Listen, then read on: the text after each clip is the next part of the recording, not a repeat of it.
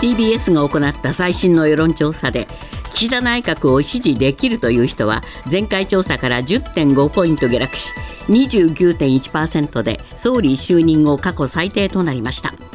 所得税と住民税合わせて4万円の定額減税などを盛り込んだ政府の方針については評価するが26%評価しないが64%でした。また所得税などを減税するにあたり所得制限を設けるべきと答えた人は51%でした。イスラエルのガラント国防相は4日イスラム組織ハマスが中核拠点を置いているとみられるパレスチナ自治区ガザの中心都市北部ガザ市を南北から攻撃し市街地に入ったと明らかにしました。またイスラエルの極右閣僚は5日地元ラジオで核爆弾を落とすのも選択肢だと発言。この発言はイスラエルのメディアも速報で報じネタニヤフ首相は現実からかけ離れていると批判しました。ウクライナを支援する欧米諸国がウクライナ側とロシアとの和平交渉の可能性について密かに協議を開示したとアメリカ NBC テレビが報じました。アメリカ当局者の話として先月話し合われたと報じています。和平交渉についてウクライナのゼレンスキー大統領は今月4日今我々がロシアと交渉の座につき何かを明け渡すことはありえないとして応じない姿勢を示しています。今月3日からフィリピンとマレーシアを訪問していた岸田総理はすべての日程を終えて昨日帰国しました。岸田総理は中国を念頭に置いた安全保障分野における各国との連携の強化を重視しフィリピンとは今年4月に創設した同志国を支援する枠組みを初めて適用し沿岸監視用レーダーの供与を決定しました。またマレーシアとも防衛協力を進める方針で一致しました。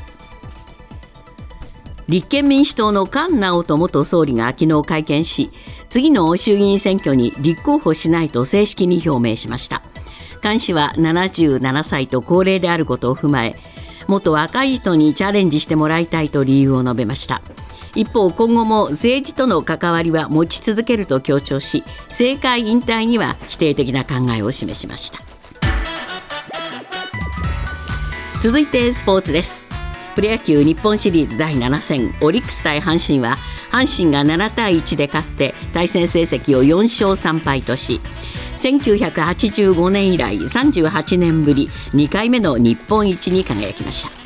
試合は阪神が4回ノイジーのスリーランで先制し続く5回には森下大山ノイジーの3連続タイムリーで3点を加えリードを広げました。MVP には7試合で14安打打率4割8分3厘の阪神の近本が選ばれました。学生三大駅伝の一つ全日本大学駅伝は駒澤大学が5時間9分0秒で4連覇を達成しました。駒澤は先月の出雲全日本大学選抜駅伝も制していて来年1月の箱根駅伝で優勝すれば史上初の2シーズン連続の三冠となります。2位は青山学院大学3位は国学院大学でした。ニュースズームアップ。週末各社が世論調査を実施し DBS 共同通信の調査ともに岸田内閣の支持率が20%台に低下し過去最低を更新しました。政府が先週まとめた経済対策についての評判が悪く TBS の調査では期待しないと答えた人は72%に上っています。ニュースズームアップ。岸田内閣の支持率20%台が続々。今日のコメンテーター時事通信山田圭介さんです。山田さん、まあ、この週末、まあ、世論調査が出てきたんですが TBS はこれまで比較的支持率が高いこの傾向があったんですがそこでも29%台と。うんいうことですから、結構急落したんですね。急落しましたね。えー、で、まあ、つまり10.5ポイント減ってますので、はい、まあ4割そこそこからもう20%台まで来たということです。えー、でえー、29.1%が支持で、不支持がこれまた10.6ポイント増えまして、はい。えー、不支持が68.4%ということで、もう完全に、えーまあ、不支持が上回る、圧倒的に上回る形になりました。そうですね、はい、共同もそういう感じなんですね。そうですね。共同は4ポイント減って28.3%の支持率と、うん、これはまあですから、TBS の支持率とほぼ同じで、はい、不支持率が56.7%、こちらは4.2ポイント増えましたので、えー、いずれにしても、その支持が減った分がそのままそっくり不支持に移っているということで、ね、かつ過去最低を両方とも更新しているという結果これ、どうでしょうね、やっぱり20%台っていうのは、ちょっと危険水域でしょう、うん、もうあの30%を切ってるっていうことは、ですね、これはもうあの内閣の支持率が非常に、まあ、これはもうもともとこれだけでも低いと言えるわけですけれども、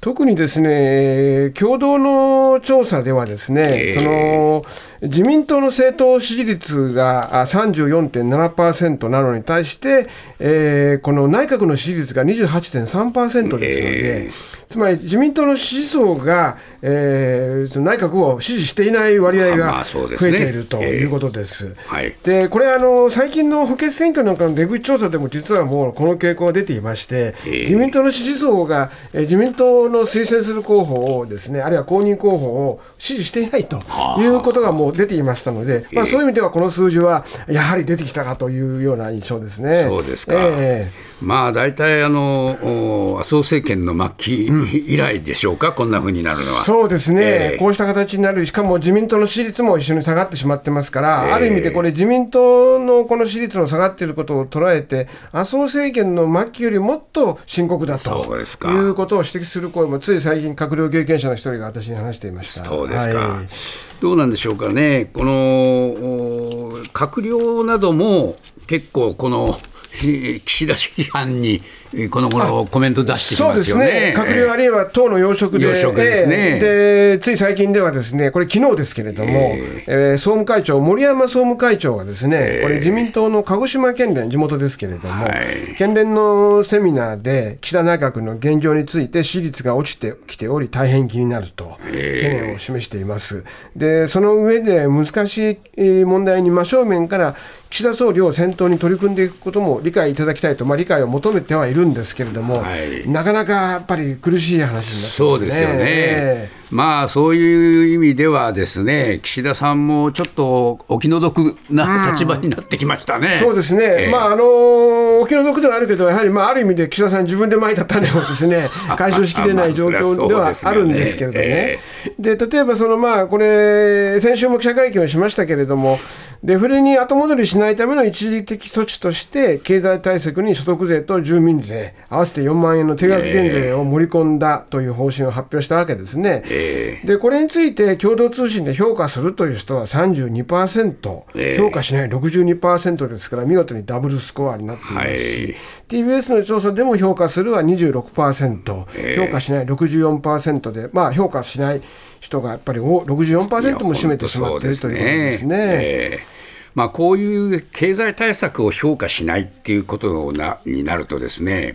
まあ、根本的なところの認められてないっていう話になりますよね、えー、まああのー、これ、岸田さんはですね特に今回の所得税減税というのは、まあ、ずっと増税のイメージがついてしまったので、はい、それを何としても払拭させるために、まあ、打ち出した案であって、えー、まあ、まさに支持率の回復に向けた、まあ、足がかりにしたかったわけですけれども、えー、むしろこのこのこと自身がですね岸田さんにとって逆風になってしまっていると、えー、で国民はもちろんですね、えー、この経済対策を評価していないということの理由として、世論調査でもですね共同調査でも今後、増税が予定されているからっていう人が40%、から経済対策よりも財政再建を優先すべきだ、20.6%と言っているんですけれども、やっぱりこのおなんかこうそこがですね見えてしまっていて、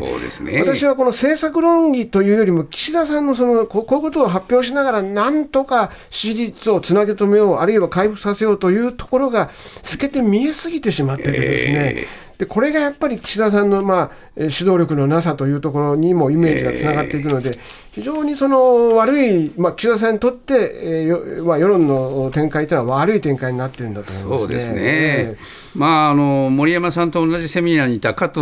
前厚生労働大臣も批判的なんですよね。ね。加藤前厚生労働大臣、森山さんとのセミ同じセミナーで、経済対策について残念ながらあまり評価がないと言ってます。で、まあ、どう対応していいのか、これから党税制調査会を含めて議論したいと言ってるんですが、まあ、加藤さんは税制調査会にも関わってますが、これ実はやっぱり加藤さんも含めて、こうした言葉を口にする、まあ、加藤さん、特に財務官僚でもある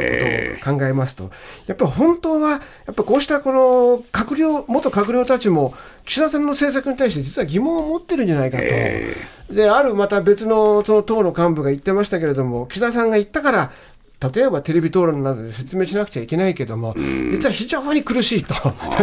いうふうに言ってるんですね。ですからそういう意味ではですね足元でもこの岸田さんのやっていることをですね指示して説明しようという部分については疑問符がついてしまっているということですね、こうなってくるとですね岸田政権そのものがどうなるのかなと気になりますよね、えー、もうこれはあの、非常に大きな節目を迎えている可能性がありまして、えー、で私は、まあ、あのこれによって直ちに岸田政権が通れるっていうのは、まあ、もう少しまだ先だと思いますけれども、というのはどういうことかというと、来年の総裁選挙まで時間があるからですが、ただ、これはですね、えー、しかし今はまだこの今年中、年内の話ですけれども、例えば来年の春になってもこの傾向がまだ続いているといったことになるとですね、続いてるでしょう。まあ、そのように、つまりこれ、起死回生のは何もないので続いていると、ただ今、岸田さんにとって、まあ、そのじゃあ次、ポスト岸田が誰だというのがいないじゃないかっていうところが、まあ、最後の生命線なんですけれども、それが別の問題ですよ、ね。え別の問題なんですけれども、えー、岸田さんの下ろせないで、まだ完全な塊になってないのはそこが理由ですが、私は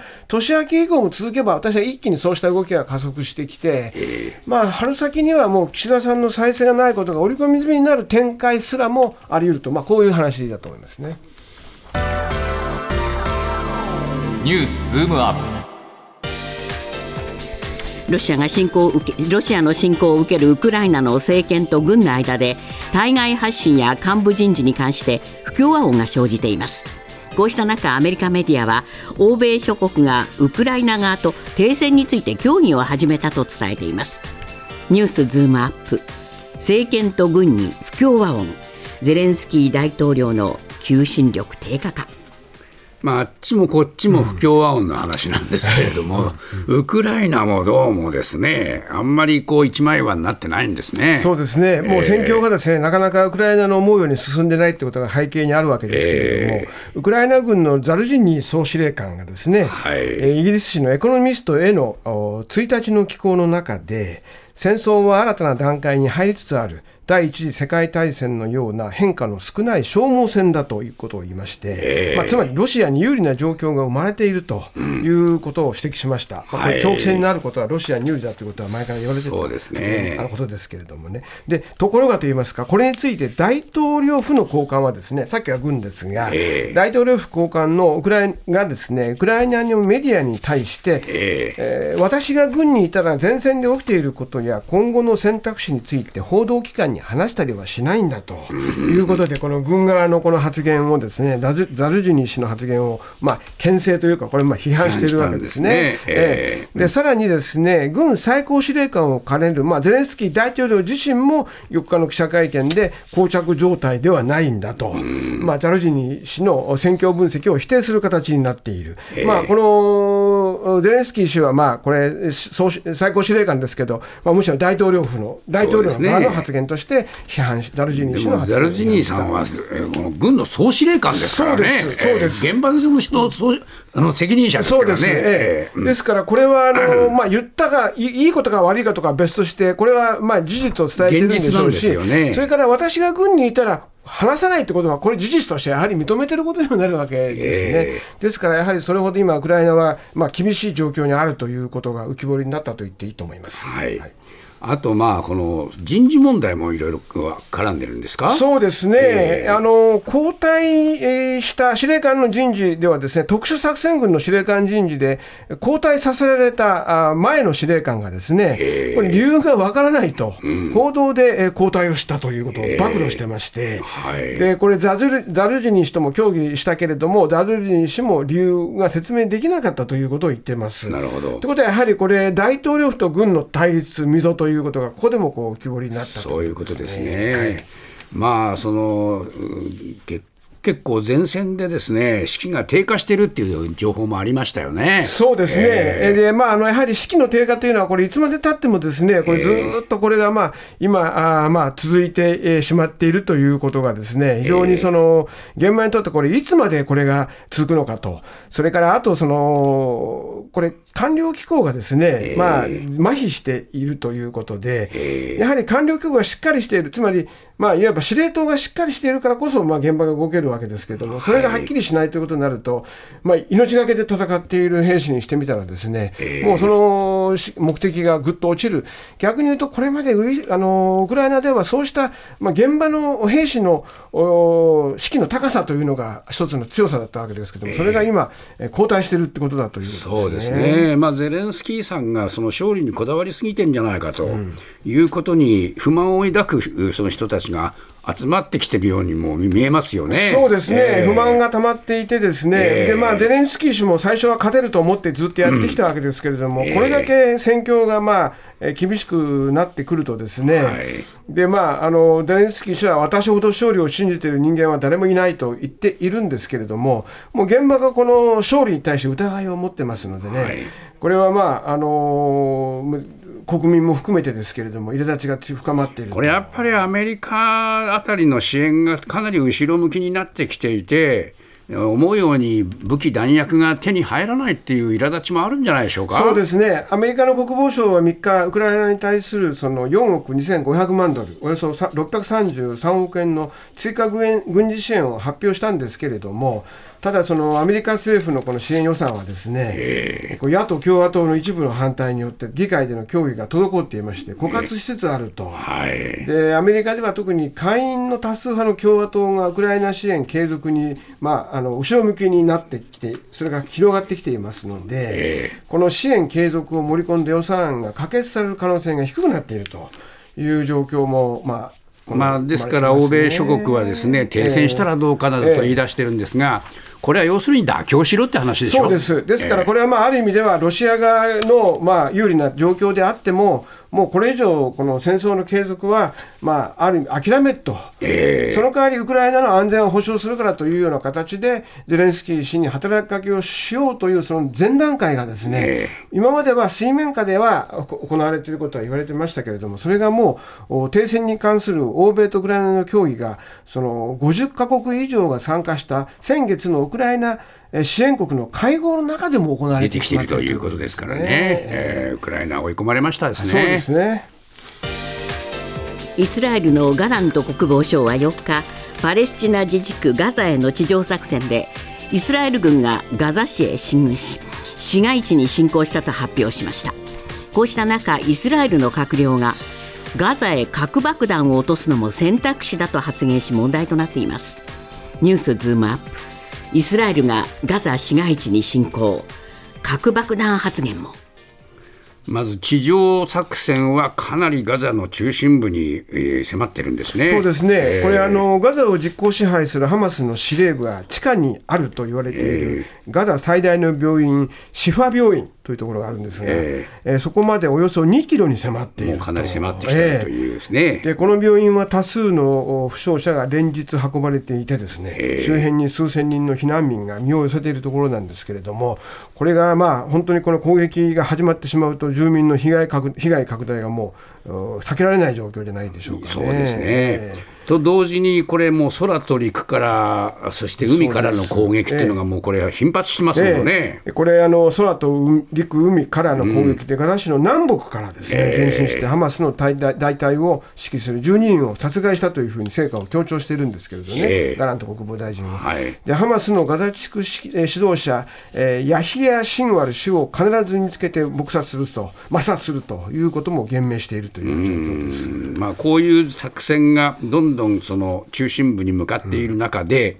えーまあ、閣僚の発言で不穏当なのが出てきましたけど、ね。核も使う、使っていいんじゃないかと。これ、えー。これあのーエルサレム問題遺産層というだ役職があるんですけれども、ええ閣僚の、これ、極右閣僚のですね、と言われている、えーアミハイ・エリヤフ氏なんですけれども、えーこのエリヤフ氏が5日あの地元ラジオで、えーガザへの核爆弾を落とすのも選択肢だと発言したと、ええ。まあ、選択肢かと聞かれて、それも選択肢の一つだというふうに、まあ、答えたということですね。これ、まあ、極右系のラジオで、ええそのこの人、おエリアさんも極右ですから両方でもってそういう話になったということですよね。から、このイスラエルの今のネタネタニヤフ政権の、まあ、閣内といいますか、政権内の中で最も強硬な人は、もうこういうことを言い出しているとえ。いうことだと思うんですけれども、はい。しかしそれはまあちょっと冒頭でも申しましたけど、やはり何としてもハマスをまあ殲滅するんだというのが、ええ。これは政権ととしての大方針がありますから、はい。まあ、そうすれば、ここのいくつくところでこうした発言が出てくるのは、まあ、ある意味では不思議ではないというそうですね、はい。ですから、まあ、ネタニヤフさんや他のか人たちも、ですね、報道官も、これは否定してますけれども、えー必ずしもその否定が額面通りかどうかっていうことですよね。えーあの否定している面というのは、やはりまあ国際世論がですね、ええ。これがまた批判されてしまうと、これはまあこれで、えーイスラエルとしては苦しいわけですけれども、はい。しかし、ここをまた、この発言そのものを全面否定してしまうとですね、今度は極右政党、呼吸勢力が怒り出すというところで、ですから、たとえこれによって、えー更迭もできないというですね、ええ。ですから、まあ、ある意味で、えーネタニヤフさんの非常に苦しい状況が、ここで浮き彫りになったと言えると思います、ね。そうなんですね、ですからこれ、やっぱりこの外側からこのおイスラエルをなんとかそのとどめるのはアメリカの力なんじゃないかと思うんだけど、その肝心のアメリカが動きませんもそうのね。ですね、でえーアメリカはやっぱりこのところ見ていて、確かに、まああのーこれ以上危険なことはということは言いながらも、ですねやっぱりイスラエルへの軸足というのは、これ、変わっていないんですよね。変わんないんですね。え。ええですから、まあ、そういうところが、まああのこの今のような状況に生んでるってことになりますと、これやっぱアメリカのこのおこの動きというのは非常に責任は大きいだというふうに思います、そうですね、ええまあ、アメリカ国民国内でかなりデモなどが起こって、ええ政権批判が表面化してきてますから、はいこの動向があ政権を動かすかどうか、そうですね。これからちょっと注目ですね、あのーこれ。アメリカ国内の動きというのは逆にこのイスラエルに肩入りしすぎだという形での批判が広がってますから、ええそうですええこの人たちの発言が、えーまあ、バイデン大統領を動かすのかどうかというところにも関わってくると思います。